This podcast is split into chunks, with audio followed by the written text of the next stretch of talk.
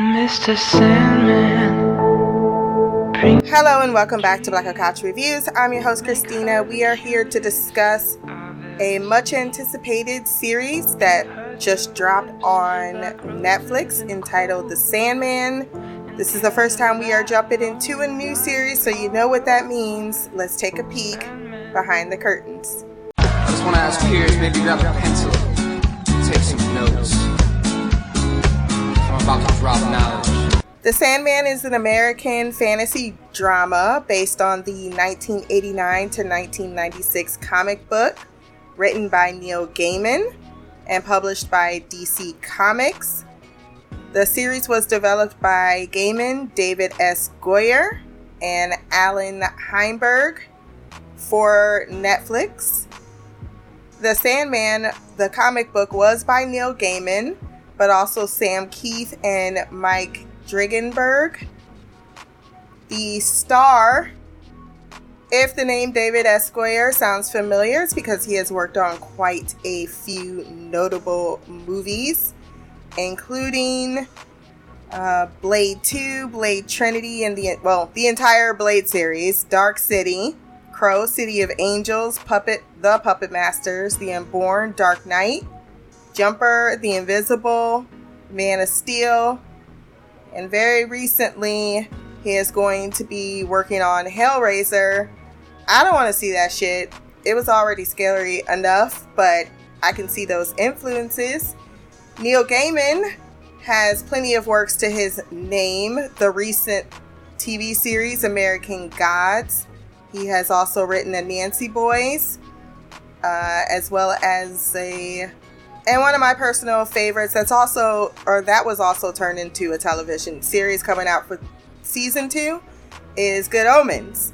There is a lot of great talent attached to this project, and that doesn't even include the cast list. It is excessive, so we are not going to discuss every name, but let's give our main cast due. Um, Tom Sturridge as Morpheus, there was talks in 2019 16 very early. I think it was in 2013 yep 2013 they pitched joseph gordon levitt to play dream and let me tell you something that would not have been a good casting. I have nothing against joseph gordon levitt. I actually like the actor quite a bit but for this role, it would not have been the same. I cannot imagine after listening to the book as well. And I only listened to part one and I didn't even finish. I think I have maybe five more hours to go. Uh, I got to the, the the the part of the story where he I think where I stopped is where he meets the one guy after having a conversation with death and they go through that particular uh, thing. But other than that, that's where I stopped it. So I don't know too much about Corinthian. I don't think I've heard too much about him other than a name drop. Uh, and I think that the show is definitely incorporating different facets in there with uh, with part two of this book as well, or it could just be in part one and I haven't read it, so I can't I can't really say much. Uh, Tom Sturridge, though, as Morpheus, Dream of the End- Endless is perfect. I think he's he's an ideal casting for James McAvoy's brilliant voiceover in that book, which is one of the best things about it. I wish I had just picked up the comic, I must say, because I think that most people know this series from its comic panels. And I will eventually get to that point, but I, I think I would have digested it quicker and better if I had actually picked up the comic. Boyd Holbrook as Corinthian, Vivian uh, Achia Achiampong as Lucian, Patton Oswalt as the voice of Matthew the Raven. I don't know how I'm going to feel about that because Patton Oswalt does not have an attractive voice. and after seeing what happened between To me, I'm kind of like, I don't want his voice coming out of that. That just feels awkward, but maybe that's the point. We shall see. I won't judge it. I won't knock it until I see it. Recurring cast, we have Jenna Coleman as Joanna Constantine, Joely Richardson as Ethel D. Cripps, Nia Wadia as Fate Mother, Suade or Souad Faress as Fate Crone, Dinita Gohil as Fate Maiden.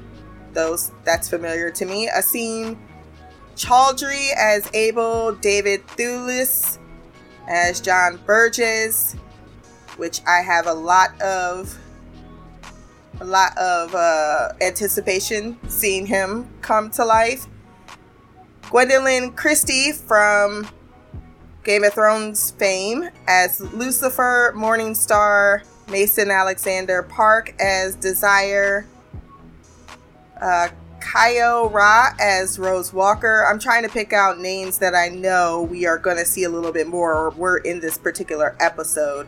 Sandra James Young as Unity Kincaid, Donna Preston as Despair. Uh, where else do I want to see a name that I know is going to pop up? Eddie Karanja as Jed Walker.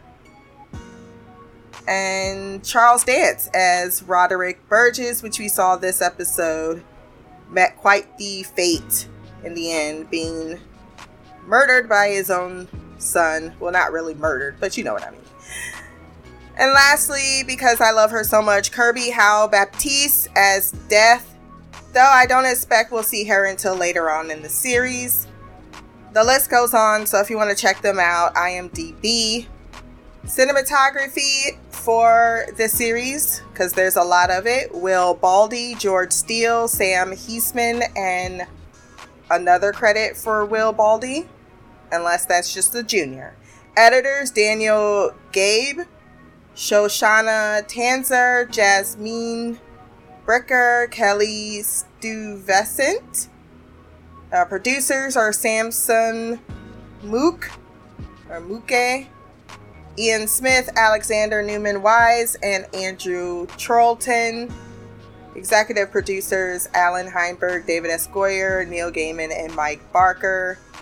This series is 10 episodes long. I don't know if we'll be getting a season two or if this is just a one and done on this particular story arc. But if they have a part one of the book and a part two, I would think. But that could just be also wishful thinking.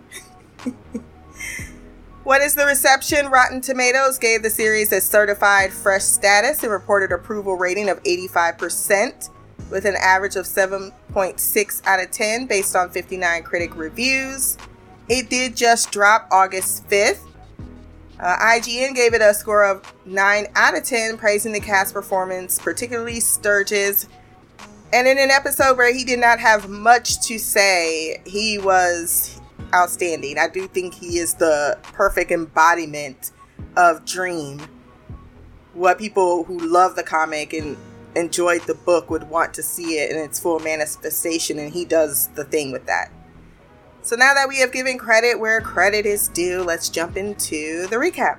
Let's go. Sleep of the Just was a teleplay by Neil Gaiman and David S. Goyer and Alan Heinberg. As one would expect in this episode was directed by Mike Barker. I gave it an 8.8 out of 10 I thought it was the perfect introduction. I like the fact that I was immersed in what I was familiar, but they did do some things differently that made a lot more sense for the story or fleshed it out in a different way that I was surprised on. I will keep the book and show comparisons for the end. So if you are interested in hearing that thus far, uh, definitely check that out. But it will only be a comparison. Um, I don't know where it ends, so I. I don't think I'll be spoiling too much. But we meet the Lord of Dreams. We see his kingdom. It is beautiful. He speaks about how the real world isn't just the quote unquote real world, that mortals actually are impacted by their dreams. And he is the one that facilitates this this uh separate reality, so to speak. We see is it Sturgis? I keep I keep getting I keep getting him and Burgess very confused. But we saw him in that realm as he fell asleep on the way to Burgess's home. He is on his way to capture a a nightmare that has escaped into the waking world. He grabs his tools. Lucian says, Are you going to be back? Which is very much a premonition.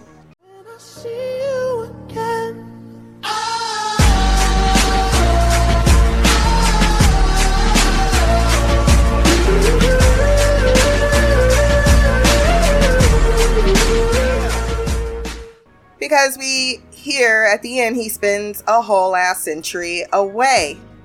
But he goes to apprehend a rogue nightmare by the name of Corinthian.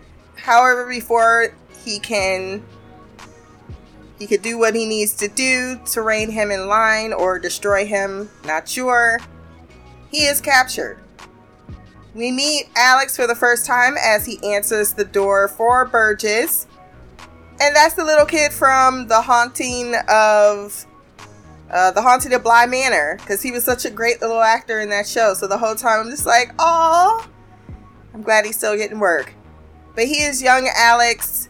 He seems to be much more kinder than his irascible father. He brings him in. Sykes is uh, joined by him to to await the Maj or Magus. Magus is what they and what Roderick prefers to be called. As he's walking through the premises, he sees a lot of people in robes. He looks like he stumbles upon a sacrifice. Burgess is like, Have I made a mistake? But he is caught up in his own grief, and he has decided to, once they meet in a room, hand over the grimoire. He is a member of the British Museum, so he took that book out of where it was, decided to give it to Roderick Burgess, who lets him know I had a son named Randall that died. He recently lost a son as well. Burgess reveals that he can summon death to return both their sons to them. Burgess is like, I was under the impression you only had one son. Looks over at Alex. Now fuck that bitch. Fuck that bitch. Fuck that bitch. Fuck that bitch. Alex left the room all hurt. He is only, he's pretty much the equivalent of Sykes within uh, the confines of his father's brain. Like, you are a servant. That is all that you are a servant and a disappointment. He's so kind as the ritual begins. He grabs the old man's hand. He's like, Come on, don't be afraid. I don't know, I'd be leaning on a little kid if I'm in in disturbance, but they all go down to the cellar or the basement and they watch the ritual unfold. They've stolen an angel, an angel's feather. He gives blood. There's chanting. And we see that Dream was whisked away and has been now captured by this group of sorcerers with Roderick being the main sorcerer, keeping him into this containment spell. I love the visualization here. He does not want to put his hand close to this man's body, so he asks Alex to do it. Punk ass bitch motherfucker! And he steals his ruby, his sand, as well as his helmet. These are the the artifices of his power. He then approaches him. I will say that's some skinny ass naked. I mean, that's some skinny ass naked.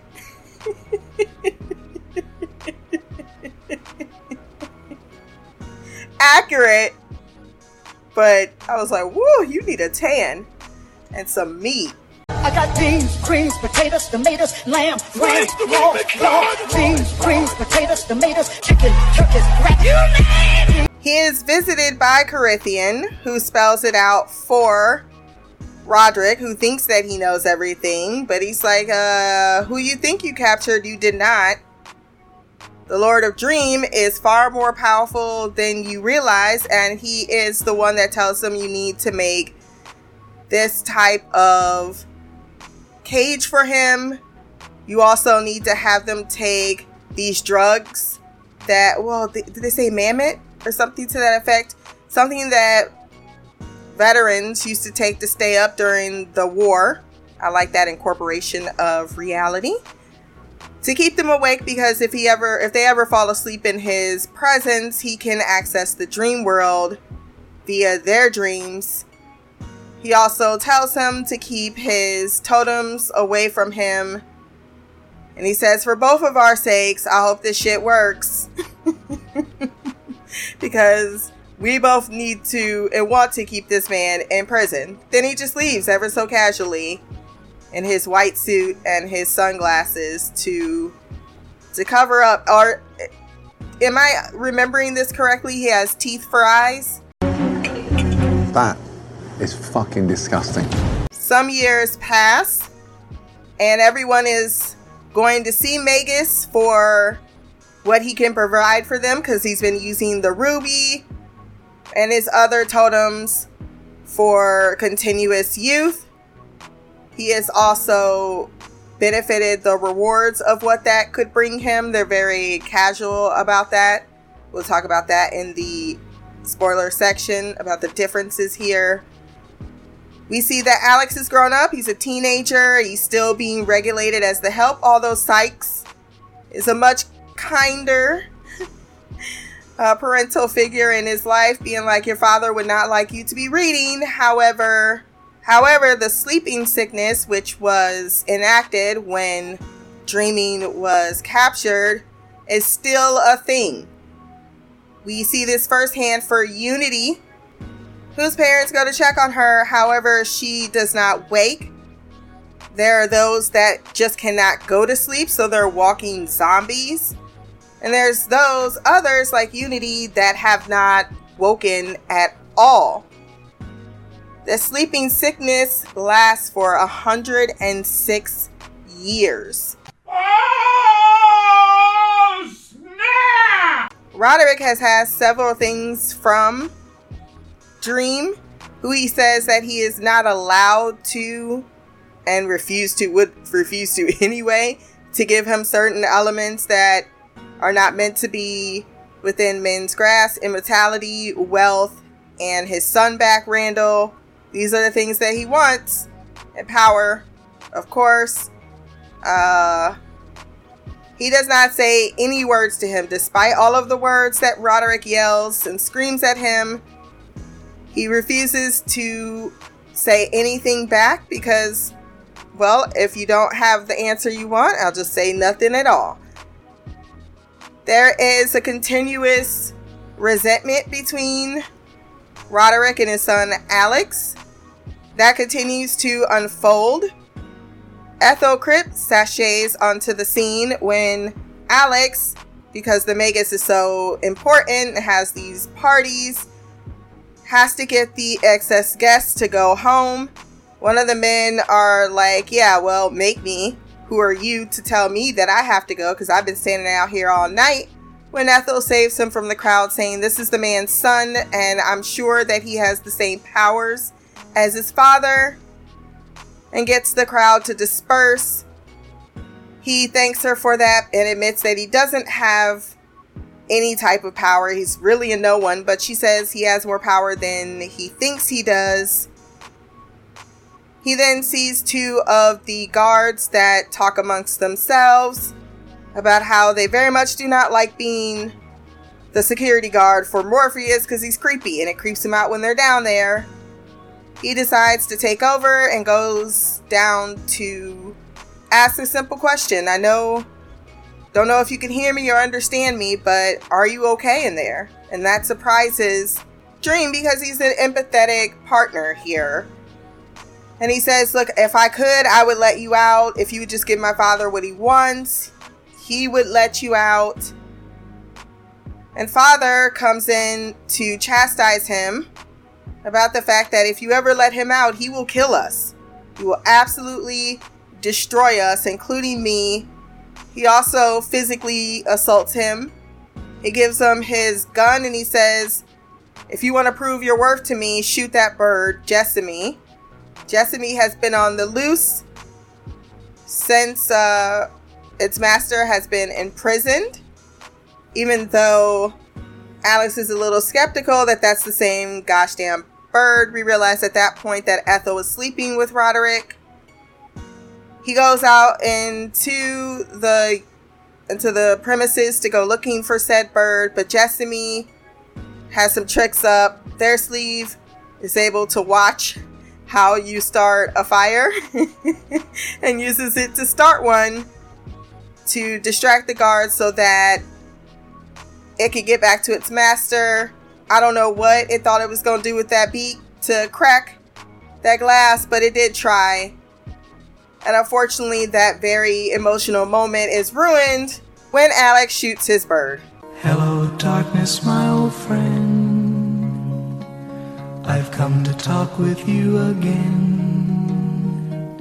Because a vision softly creeping. Sometime later, he hears his father and Ethel look like an argument has went down. He walks off and she is crying. Alex asks what's wrong. She is pregnant and the old man wants her to abort it. He's calling the doctor right now. I don't know why. Well, I could see a doctor actually taking 24 hours to show up. but we know that he does not want any additional children. His only child was Randall. Everyone else does not count as being a Burgess.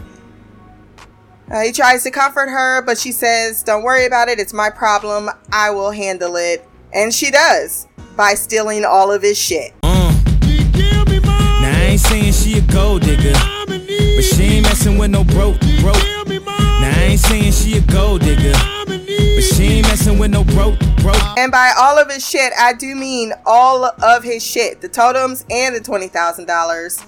Gets into a cab and drives away. I will say his reaction was a little underwhelming because considering his propensity for violent outbursts or angry outbursts, I would have expected being like she took more than that.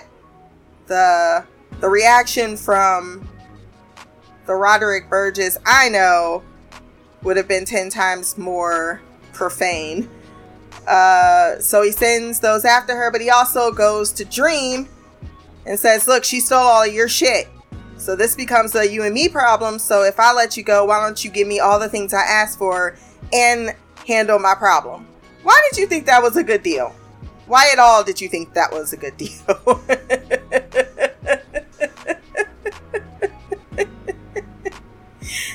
Nobody gonna take that goddamn deal. like, let me give you everything you want, despite the fact that you have kept me in a cage and I shouldn't want revenge at all. Uh, he says, fine. And unfortunately, it doesn't look like he he got Ethel because we see her sometime later with all of the totems, nine months later, uh, in fact, and she gives birth to a baby boy she says that we are going to get all the things that are owed to us. It is during another one of these confrontations with Dream and Roderick that Alex, after having a brief connection with Paul in the garden saying, Have you read this? Because I can recommend some other books and they're adorable together. I was peeping it as soon as they was putting it down. This may be what his father just completely didn't like about his son. They're not saying that specifically his sexuality, but his whole demeanor. He doesn't, he's much more empathetic. He has a kinder heart. He has a, a a much giving disposition versus his father, and that's not what his father wants. He wants the quintessential man who is hard and all those toxic traits that he himself possesses, which ultimately leads to him trying to once again abuse his son who finally is like, dude, I am far, you're an old man. You're not going to keep hitting me with your stick, which you've done previously. And while he's trying to wrench it away from him, he accidentally cracks his head against the glass cage, causing a brain hemorrhage, and he dies. And as he's upset by his actions, he's also feeling free, probably for the first time in a long time, because he says, Look, if Randall was here, he would hate you as much as I do. Which are some pretty harsh last words, but they the truth. They're the truth. He then finds himself drawn to Morpheus. As they reach out, he reaches out to him. And just as he's about to allow him freedom, one of the guards says the temperamental words of, What would your father do? And he's still caught up in that man's cycle. So unfortunately, he doesn't release him. Despite his friend and future lover Paul coming down, husband, to say, You should keep trying to talk to him and get through to him and get him to trust you because you did fuck him over and kill his bird.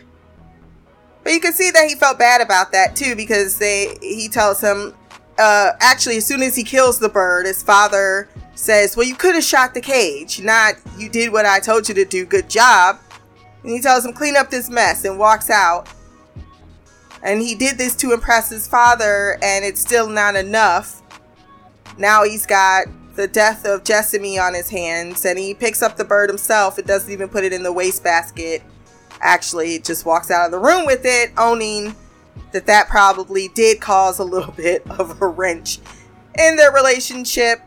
And we hear the voiceover from Dream saying, you know, I should just forgive all of all of the misdeeds, the misconduct. He killed my raven and he kept me in here. I'm not in the mood to forgive, and that feels like a little bit of a flaw on on his part. Cause all he had to do was say, I'm not gonna hurt you. But he's like, Yeah, no, I wanna hurt you. I'm going to murder you. I'm going to come into your house one night while you're asleep. I'm going to cut your throat. This isn't a joke. You're going to die. Despite the damage that's being done to his world and the dreaming, he chooses to hold on to a grudge. We see Alex as an old man in a wheelchair, and he says, "Are you still can't make that promise, huh?" Well, this is the last time I will be coming down here. He tells his partner to will him away, and as he wills him away, he breaks the runes.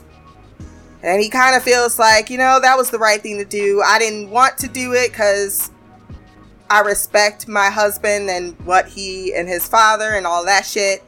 But at the same time, he looks back because he knows he did it. And it's kind of like, well, be it as it may. And continues to will Paul or will Alex out. The two guards that are watching, now that he has his opportunity, he goes for the one who is very much wanting to be on a beach right now and will be very shortly for his vacation. Uses that opportunity to get into his dream as he falls asleep. And as he falls asleep, he finds himself on the beach with all of the women. It's looking fun, except the shadow of dream comes for him, grabs some sand. Love the the the editing. He very very clearly covered up his penis. very artfully done. And blows sand into well, he has it in his hand. He gets his sand.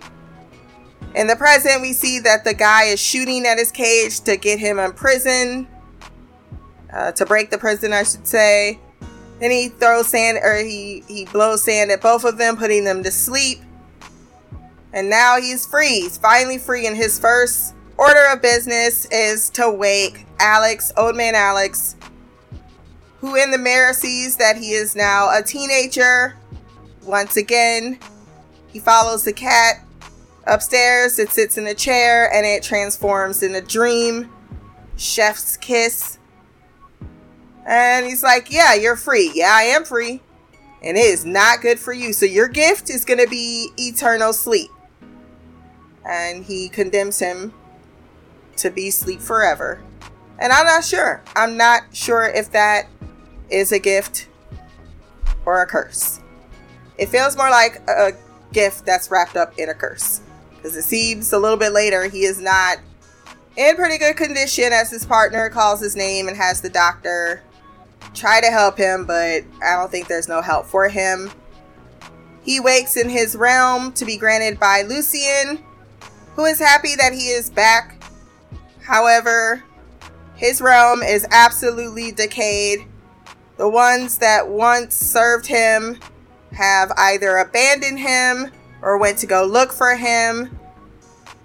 She tells him that it's not the first time one of the endless has decided uh, they're done with this shit and they're just walking away from it. He can't believe that they would have so little faith in him.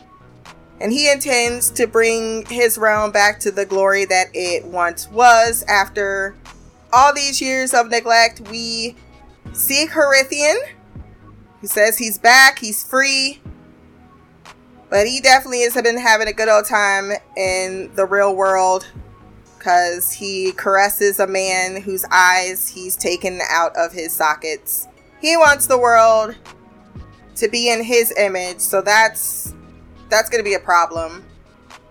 I think we have covered everything that needs to be covered thus far. As stated earlier, Sturridge's acting was pretty profound considering he didn't have much dialogue this episode. Uh, but his facial expressions, his reactions to things, the stillness about him, he really is a perfect embodiment of Dream. I'm looking forward to meeting the rest of the family, which is what he explained to him. Did you really think death was it? There's plenty of others that are part of his family, part of Dream's family, and they they may have may have some say about this. What is Death doing? Voiding capture, so to speak, and how is he gonna get his totems back? That will wrap up the review. We are gonna do feedback and then we'll do a little bit of uh, book spoilers after that. So let's hop into the mailbag.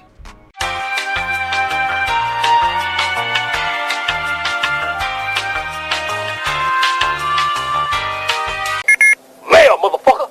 Hey Christina, it's me, Shy. I am here to give my thoughts on the new series, The Sandman, that's on Netflix, season one, episode one. Um, as usual, like I've already alluded to, I came into this show completely blind. I did see the trailer, but I didn't know that this was a DC property. I didn't know this was a comic book. So that took me by surprise. Um, but so when I started watching it, I saw the, the DC Warner Brother label and I was like, holy shit, I, I don't I didn't know anything about it. I never even heard of this these characters. Um, but uh, I mean, I'm going with it. So we got, so of course, so I went into it, you know, just being open minded. Like I said, the trailer was very intriguing. And so you talked about it on one of your podcasts about looking forward to this coming out. So I was looking forward to it as well, just to see what it was about. And yeah, I'm definitely intrigued and ready to learn more about everything. Um, in this one, we learned about um, Dream. Um, I'm taking it he's the main um, protagonist uh, for this show, um, but he has a family called the Endless, uh, made up of some other people. Um, I can't remember. Death, yes, Death was one because the Magus Magus guy was wanting to summon Death so that Death could bring back uh, his son. Um, but instead, I guess because Dream ended up coming to the waking world, uh, he ended up getting him instead and trapping him in a spell.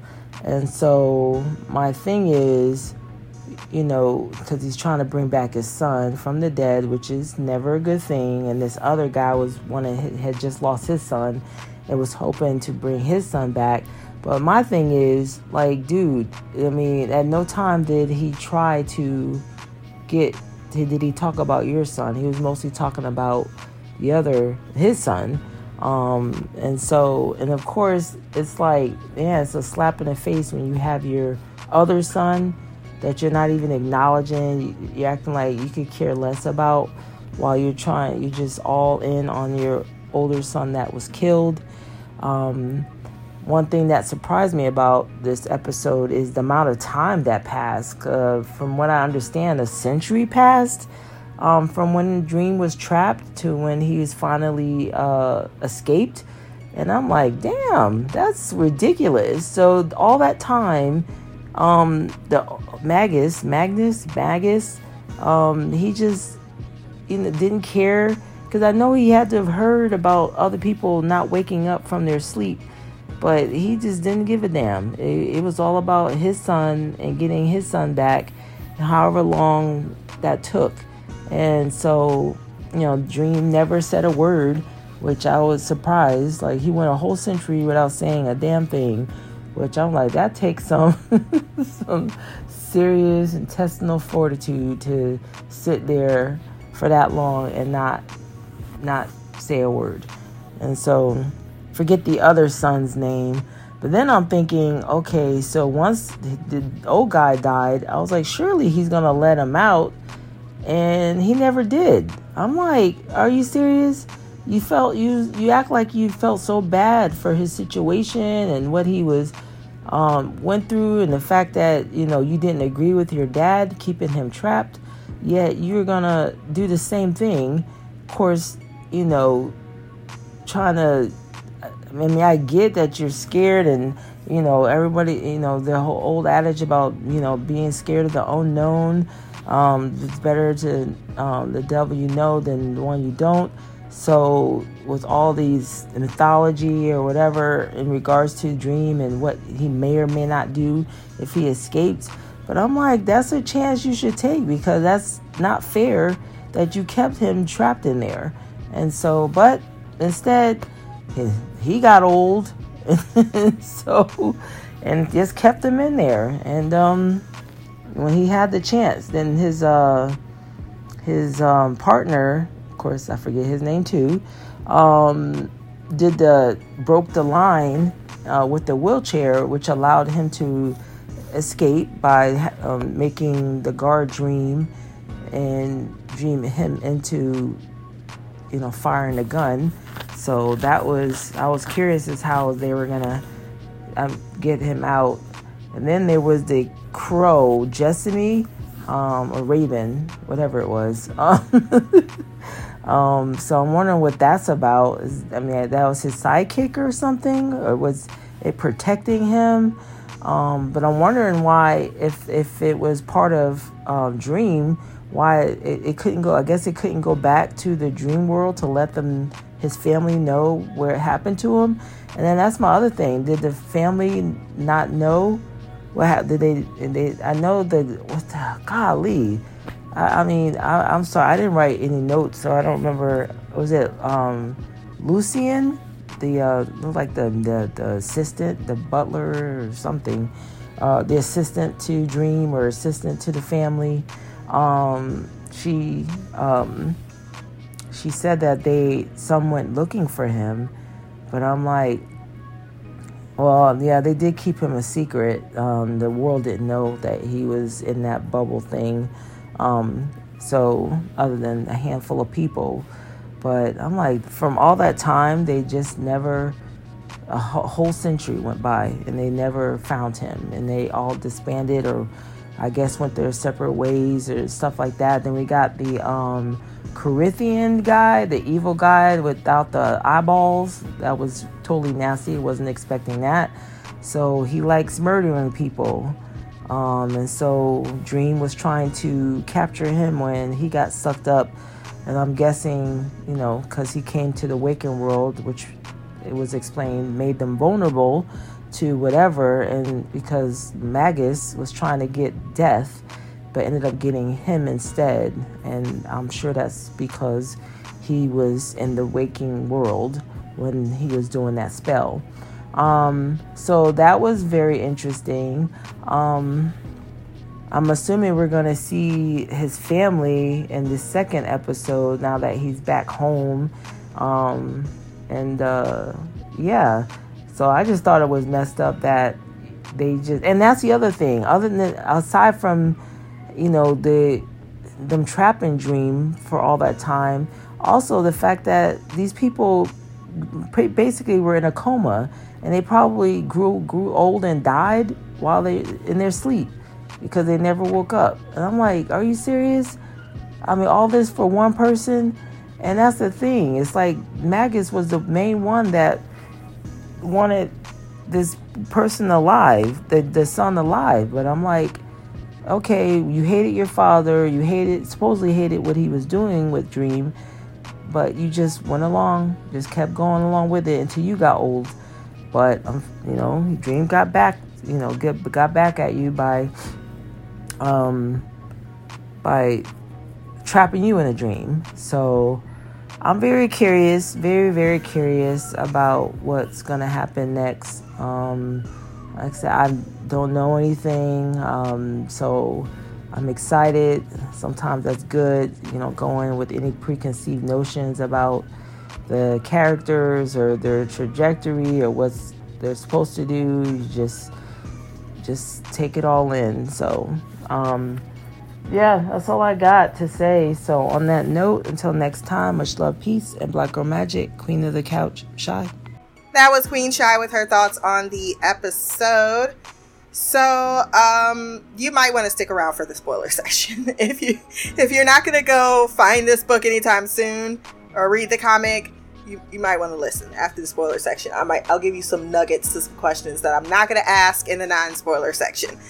Uh, in regards to things I can talk about, uh, I think that the I think Alex was someone who was good, but he falls into the who you know what I'm going to compare him to. It's not the same, but it's in a way to uh, Naomi's kid Philip from The Expanse.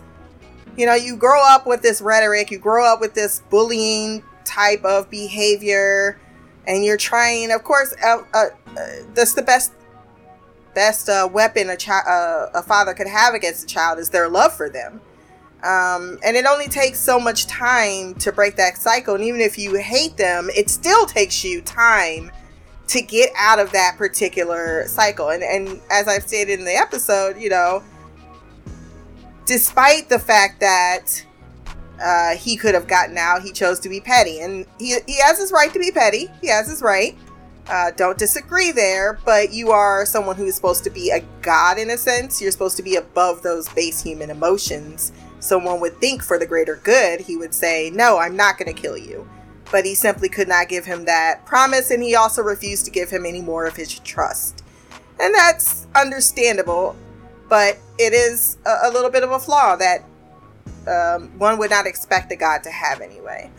Uh, but as far as Alex being stuck in that perpetual cycle that he can't easily break, and then he's got someone he, he cares about now. So his thought is, can you not hurt me or Paul? Because this is a life that I would like to live, but unfortunately, he couldn't get that promise, so he kept him in his cage. Because uh, he pretty much said, I'm going to kill you. The absence of a answer is also the answer.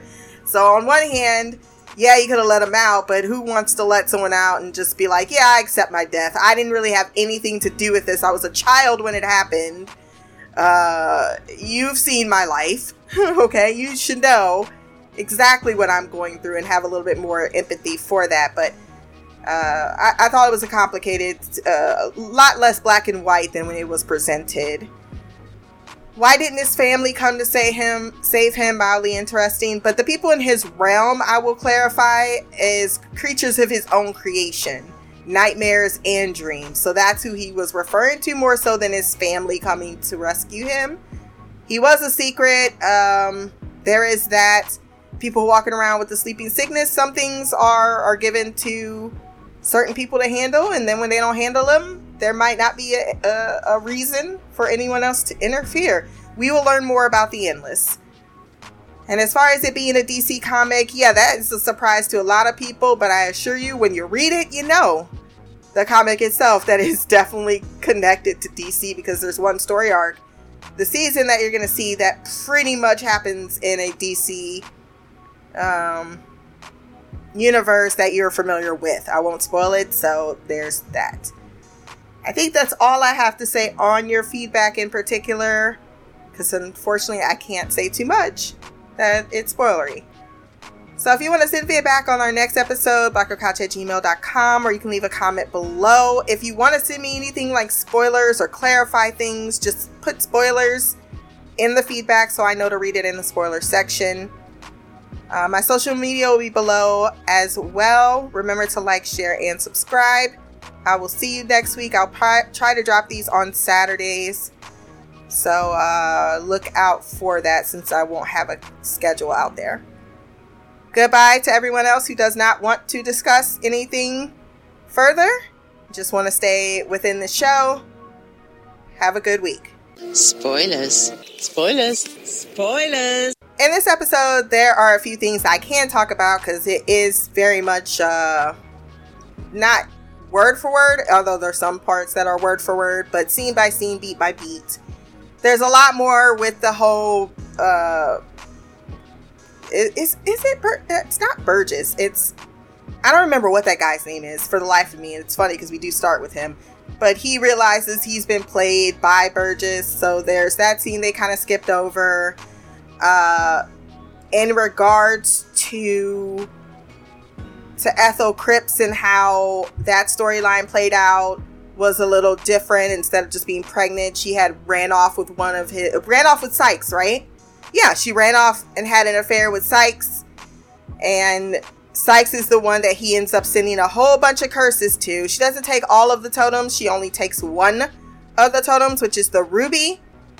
Did she take all three? I remember she just took the ruby because he was throwing curses at the ruby all these years.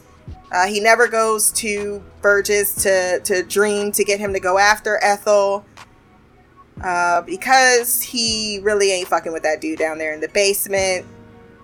I really like what they did mostly with. Um, I'm glad they didn't ruin Sykes like that. I like the change in making him black as well. There's a lot of uh, color on the screen, and I enjoy that because that is leaning into these are fictional characters. They do not need to fictionally match the racial identity. But Neil Gaiman has been, he has for quite a while now been a, a proponent of racial equality and things like that.